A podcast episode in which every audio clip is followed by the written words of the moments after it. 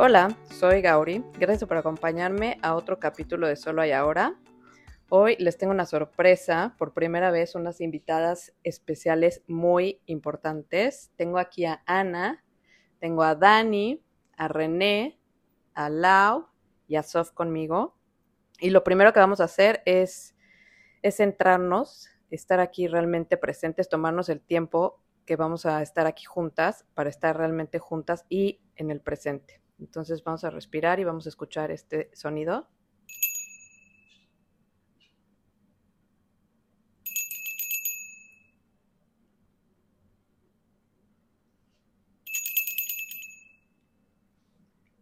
Bueno, bienvenidas niñas, relájense, respiren profundo. ¿Cómo estás?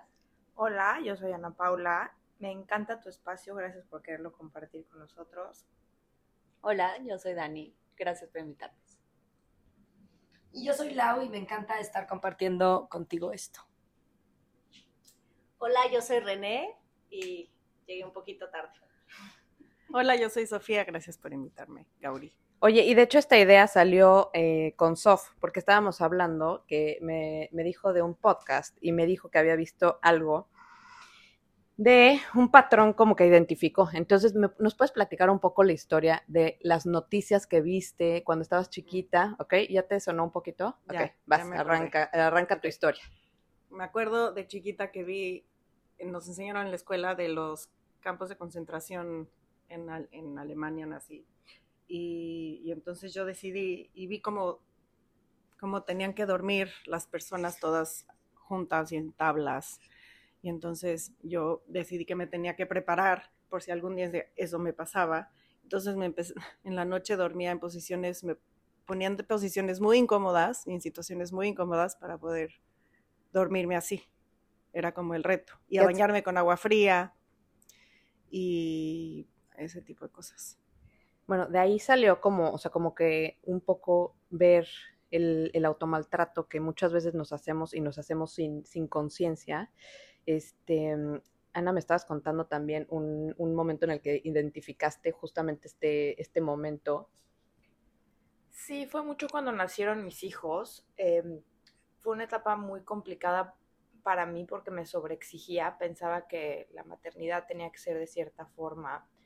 Y fui conmigo muy dura en ese momento, sin siquiera saber qué era lo que estaba haciendo, porque siempre fueron mis primeros hijos. Y mis únicos hijos, y lo viví como desde un juicio muy duro hacia mí en esa etapa. Y no, justo eso, el ir pensando cómo nos vamos juzgando a través de las etapas de la vida, y cuando vas creciendo, vas evolucionando, te vas dando cuenta de que no tenías ni las herramientas ni la capacidad suficiente en esos momentos, y sin duda te sigues juzgando con todo y todo. ¿Quién aquí no se identifica con el automaltrato y con la culpabilidad, sobre todo en este tema de ser mamás?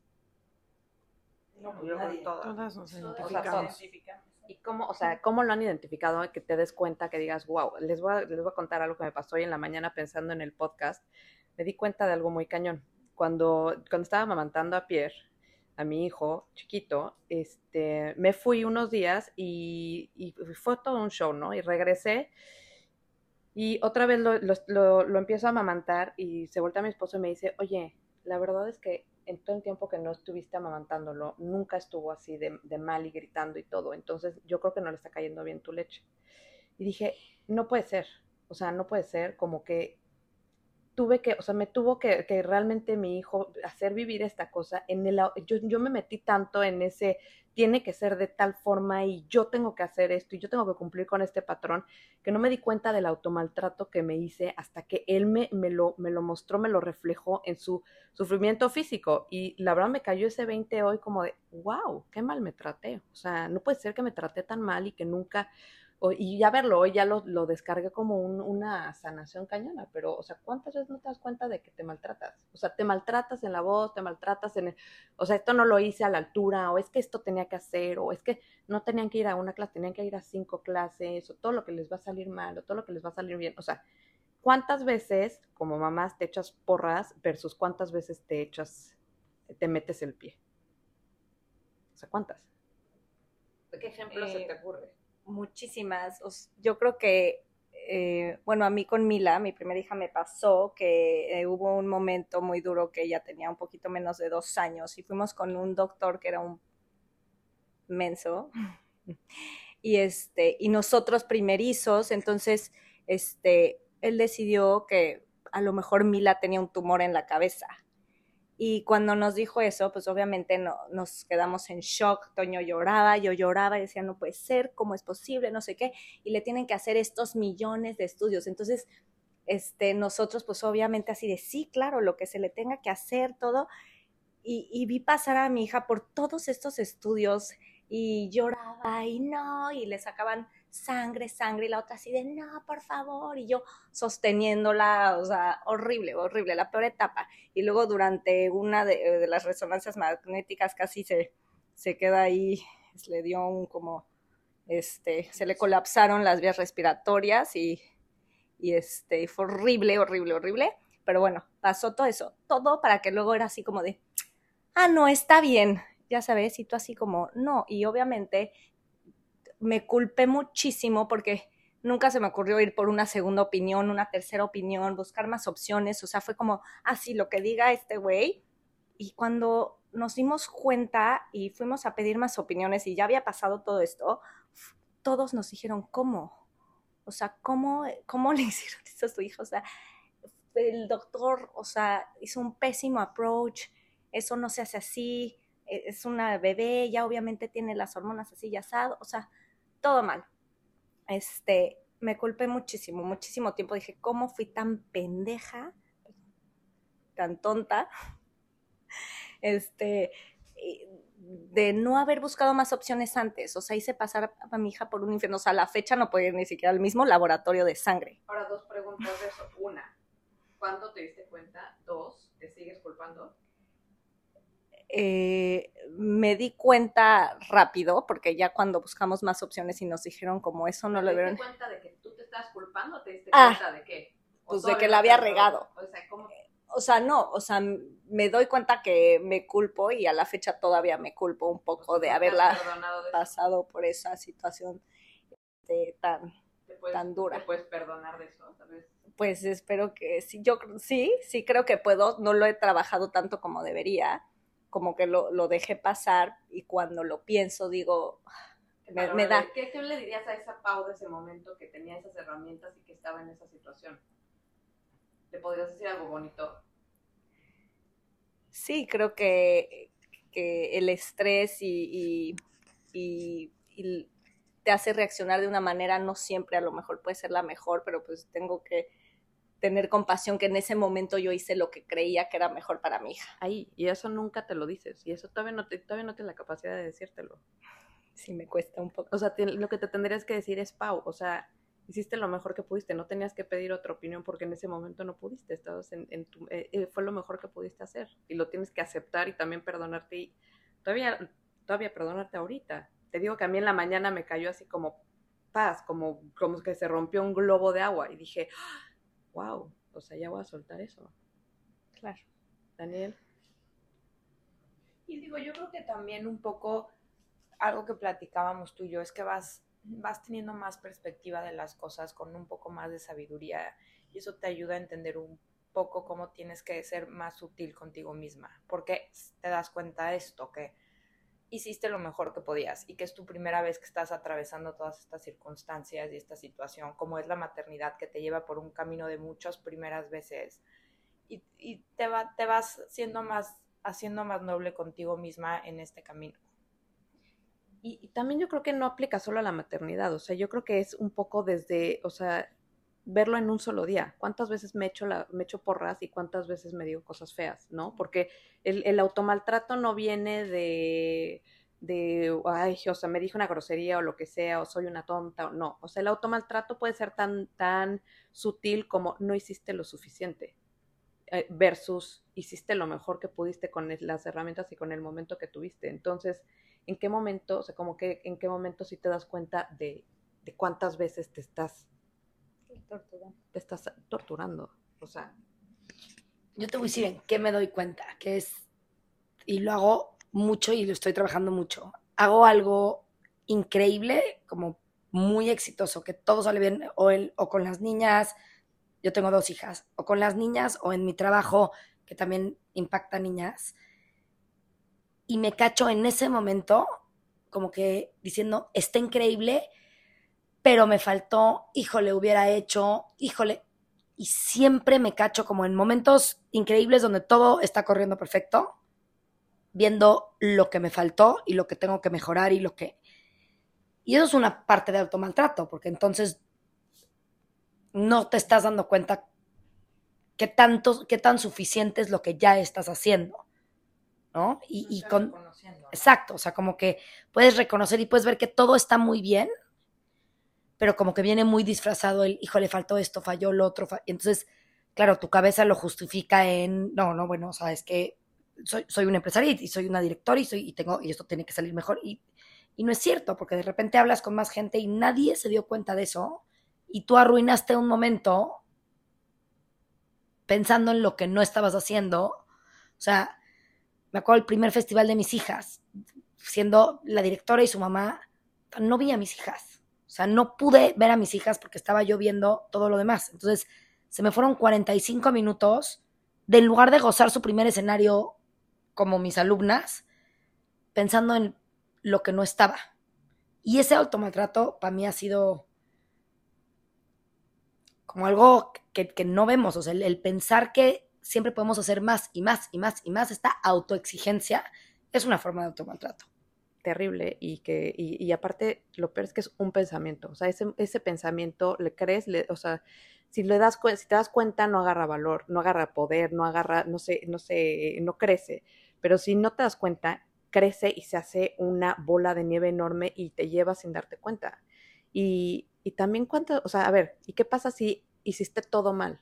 Podrías en ese momento amarte y decir como, o sea, tú autocontenerte y darte un abrazo de, híjole, lo hice neta todo mal, pero pues la siguiente vez lo voy a poder hacer mejor, porque creo que también en la parte en la que hacemos, o sea, que hacemos las cosas mal, que tenemos, que gritamos a nuestros hijos o que peleamos con nuestro esposo, que hacemos, de verdad, que desde ti lo hiciste mal, yo creo que en qué momento sí te puedes amar, en qué momento sí te puedes perdonar, en el momento en el que te está pasando, o sea, automáticamente, y decir, de aquí cambia el patrón, o sea, lo hice muy mal, pero igual aquí me amo y me contengo. O sea, y darte cuenta que siempre, yo a mis hijas, o cuando las cosas salen muy mal, siempre digo, o sea, esto salió muy mal, vamos a darnos otra oportunidad, y después, o sea, volviendo al ejemplo del festival, ¿no? Que de veras todo salió muy mal, después pasas y dices, no todo salió muy mal, porque todo mundo regresó, o sea, nadie se fue, ¿no? O sea, como que tu miedo de, joder, es que salió muy mal y entonces ya nadie va a regresar.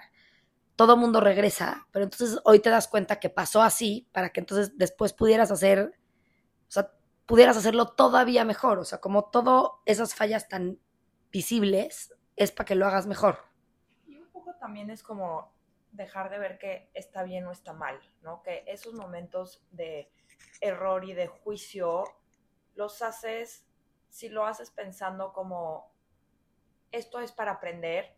Entonces el siguiente, no, con este ejemplo del festival, el siguiente festival, esos 45 minutos, voy a poner esa atención, voy a hacerlo. Claro. Entonces, si cambias esta perspectiva de ver las cosas entre bien y mal y de esto es lo que tenía que ser para yo poder tener más crecimiento y evolucionar y hacer las cosas desde otra perspectiva, creo que es más sutil pensarlo y hacerlo y abordarlo desde esa manera, ¿no? Sí, porque a fin de cuentas, ¿quién decide que está bien o que está mal? Sí, ¿tú? Exacto. O sea, no, pero es como esta onda de cuando eres mamá, que nada es suficiente. O sea, como que estás en un punto donde crees que nada de lo que haces, como que siempre puedes dar más. Y entonces crecimos, justo ayer lo hablaba con alguien más en la playa, decía, estamos como en una... Vivimos en una contradicción de narrativas muy fuerte, porque por un lado, ámate, eres perfecta, eres completa, todo está bien. Pero por el otro lado es esta constante búsqueda de, pero estás rota, pero hay que arreglarte, pero hay que integrarte, pero hay que ir a terapia, pero hay que resolver y hay que, no, lo que decíamos el otro día, no hay que solo verte bien por fuera, pero entonces hay que ver que de veras nuestros órganos estén funcionando y entonces vivimos en esta onda donde no me amo, soy perfecta, pero estoy en una constante de me voy a hacer los estudios y voy a hacer esto y voy a hacer lo otro. Y la neta es que esa es la guerra mental, porque No, a ver, también yo creo que, o sea, es bien difícil, que a nosotros nos tocó una generación con muchísima información, y yo no sé si a todas les ha pasado, pero siempre era como de, o sea, lo estoy haciendo bien porque uno dice que lo hice mal, y el otro que, entonces encontré otro artículo y entonces me dijo que lo hice mal y que, o sea, no puede ser, no podemos, o sea, la información de verdad nos puso en un lugar que nos sacó de nuestra intuición totalmente, porque tú creías que lo estabas haciendo bien, pero llega tu mamá de que, no, ya leí en un artículo que si no los amarras 40 veces en la silla de bebés y le das 3 golpes, o sea, no sirve de nada la silla. Entonces, entonces tratas de hacerlo y empiezas así como a perder un poco de credibilidad en ti, a quién escucho. Y entonces no, lo último que haces es escucharte, o sea, claro, de verdad, claro. Cuando, o sea, es impresionante. Creo que esto de la intuición es un punto como muy, muy importante, claro, porque también nos tocó una época en donde la parte espiritual está tomando un peso enorme, ¿no? Entonces, no solo es la información que te pasaba tu mamá de cómo tenían que ser las cosas, es la información que estás viendo en las redes sociales, es la información que está llegando, es como este mundo espiritual que se está abriendo tanto que ahora todo mundo ya tiene acceso de eso, entonces más presión todavía de estar conectada con tu intuición y estar peleando con tu intuición y con todo lo que te está revelando, todo lo que está fuera de ti, ¿no? Entonces, es como esa batalla de estar haciendo el ejercicio de escucharte y minimizar todo lo que está pasando en el afuera. Siento que hoy por hoy en estas épocas es muchísimo trabajo constantemente en todos los aspectos de nuestra vida para integrarnos como seres espirituales, seres terrenales, seres emocionales, seres que están oyendo toda esta información todo el tiempo. Increíble. Y también, o sea, creo que viene muy, muy de lado con lo de la maternidad. O sea, la intuición es que de verdad, o sea, ¿cuántas veces no han dicho ustedes de yo sabía? O sea, yo ya sabía, o probablemente tú ya sabías con toda la historia de Mila, ya sabías lo que estaba bien o lo que ya sabías algo, pero nunca fuiste con el doctor y le creíste al doctor sobre ti. O sea, eso es otra cosa de, o sea, eso es otro patrón del automaltrato de, ¿por qué no me va a creer a mí? O sea, ¿por qué no eres doctor? No eres doctor, pero eres la mamá de tu hija. Y si algo te está botando y algo te está sonando y algo así, o sea, de verdad, porque de verdad nos bajamos como de credenciales. ¿Y quién tiene las credenciales? O sea, las credenciales de verdad vienen adentro de ti, vienen en el sentimiento y en el corazón. Y lo que sí va a ser una mamá va a ser de corazón, güey. Entonces, yo creo que sí, tratarnos con amor se reflejaría cañón, hasta las relaciones de nuestros hijos, o sea, cómo te relacionas con todo el mundo, entre tú te relaciones más con amor contigo, y más cuando más lo necesitas. ¿Cuándo es cuando más lo necesitas? Cuando estás en el piso, cuando estás mal, cuando le hiciste todo mal, cuando tenías todas las herramientas para hacerlo bien y le hiciste todo mal. Te tienes que tú mismo echar la mano y quererte y abrazarte, y en ese momento tirar en el piso, abrazarte y quererte y aceptarte y amarte, sí, y de ahí. Eso es lo más difícil, ¿no? O sea, ese es el momento más difícil. Pero es la práctica, o sea, porque es para tenernos toda la vida, obvio, práctica. Pero es que ahí, o sea, es donde está difícil. Tienes cada momento del día, o sea, tienes un día para darte cuenta y ver en qué te estás diciendo cosas feas, en qué te estás diciendo cosas bonitas, en qué te estás picando tú, autopicando, porque que ya, o sea, eres muy dura con no sé qué, pues, ¿cómo crees que eres de dura contigo?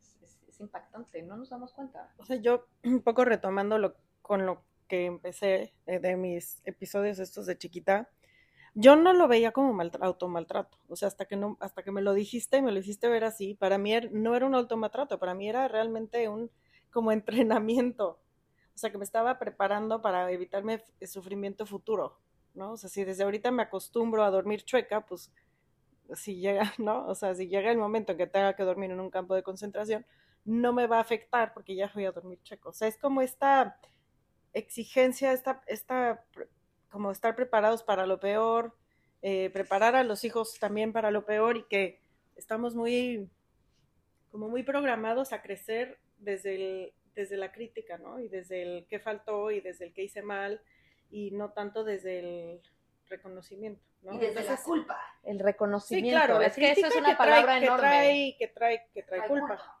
Pero el reconocimiento es algo también enorme, o sea, porque, a ver, ahí viene la historia, entonces, sí, y si tú te preparas para estar bien en este momento y en el momento que sea, ya no importa lo que se te presente, si es el campo de concentración, si es historias terribles, no sé, violencia, secuestros, muertes, lo que sea. Si tú en el momento te estás preparando todo el tiempo para estar bien, independientemente del momento, estás listo para lo que sea. Y con eso preparas también a tus hijos, o sea...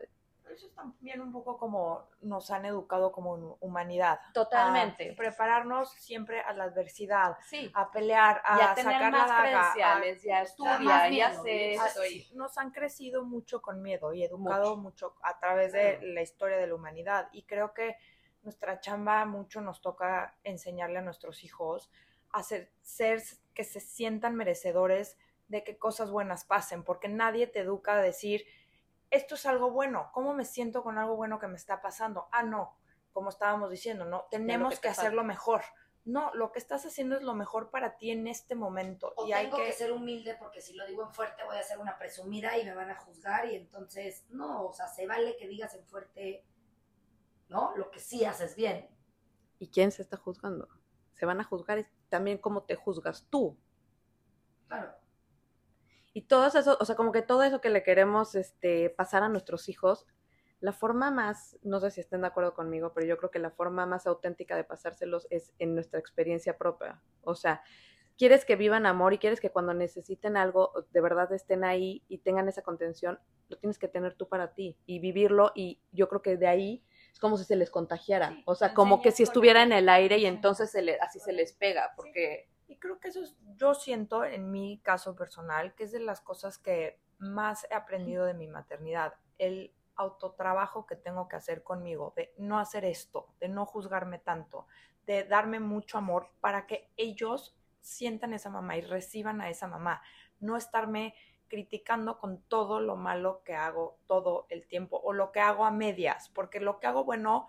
No, es que me preguntabas, yo decía, no, el otro día estábamos teniendo una conversación en la mesa de tú, de que te sientes bien con tu maternidad, como que eso me cuesta más trabajo identificarle, y cuando me lo dijiste hoy para mí fue como, no, mis hijos están en un lugar padrísimo, pero eso me llevó a mí a entrar a lugares muy oscuros, porque tuve que conocer dónde estaban mis miedos para no creárselos a ellos, para no pasarles a ellos esta historia, y eso es algo que no me ha traído esta maternidad a mí, como... trabajarme desde el amor para que ellos entiendan que si ellos están en este amor propio, no van a tener que pasar tantos juicios con ellos mismos, o cuando crezcan no van a ser este juez tan duro de cómo vivir su vida. Hermoso, hermoso. La verdad que sí, tenemos esta ventaja de estar juntas, de juntarte con personas que tienen estos despertares. Y ahora tenemos esa responsabilidad de compartirlo con nuestras familias, nuestros hijos, nuestro alrededor, pero lo más importante siempre es con nosotros. ¿De acuerdo? Empieza contigo mismo primero. Entonces vamos a oír este sonido y vamos a aprovechar este sonido y nos vamos a dar amor, ¿ok? O sea, en este sonido de verdad vamos a aprovecharlo y a identificar en qué momento nos estamos metiendo el pie para cambiarlo por un beso y un abrazo. Las quiero, gracias por estar aquí.